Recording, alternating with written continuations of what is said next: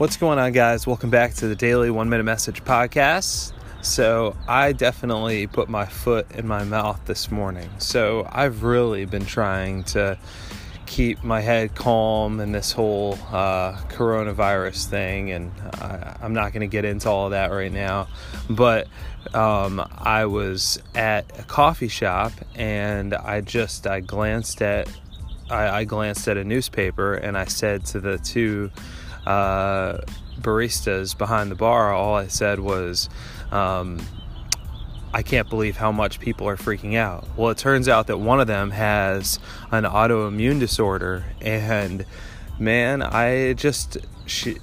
both of them kindly let me know, especially her, that, you know, she has to take this seriously.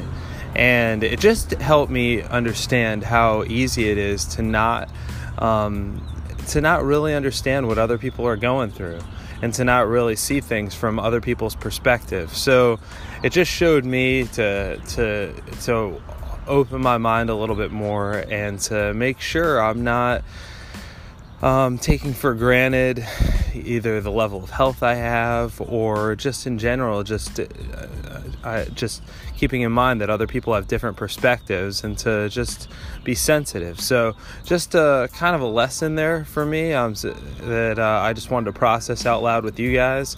So people are going through a lot right now. So let's be kind to one another. Let's be considerate, and walk with each other through this. We're all in this together. So have a great day. And if this podcast is helpful to you, subscribe to it. Share it on social media, and that'll help get the word out faster. So have a great day, and God bless.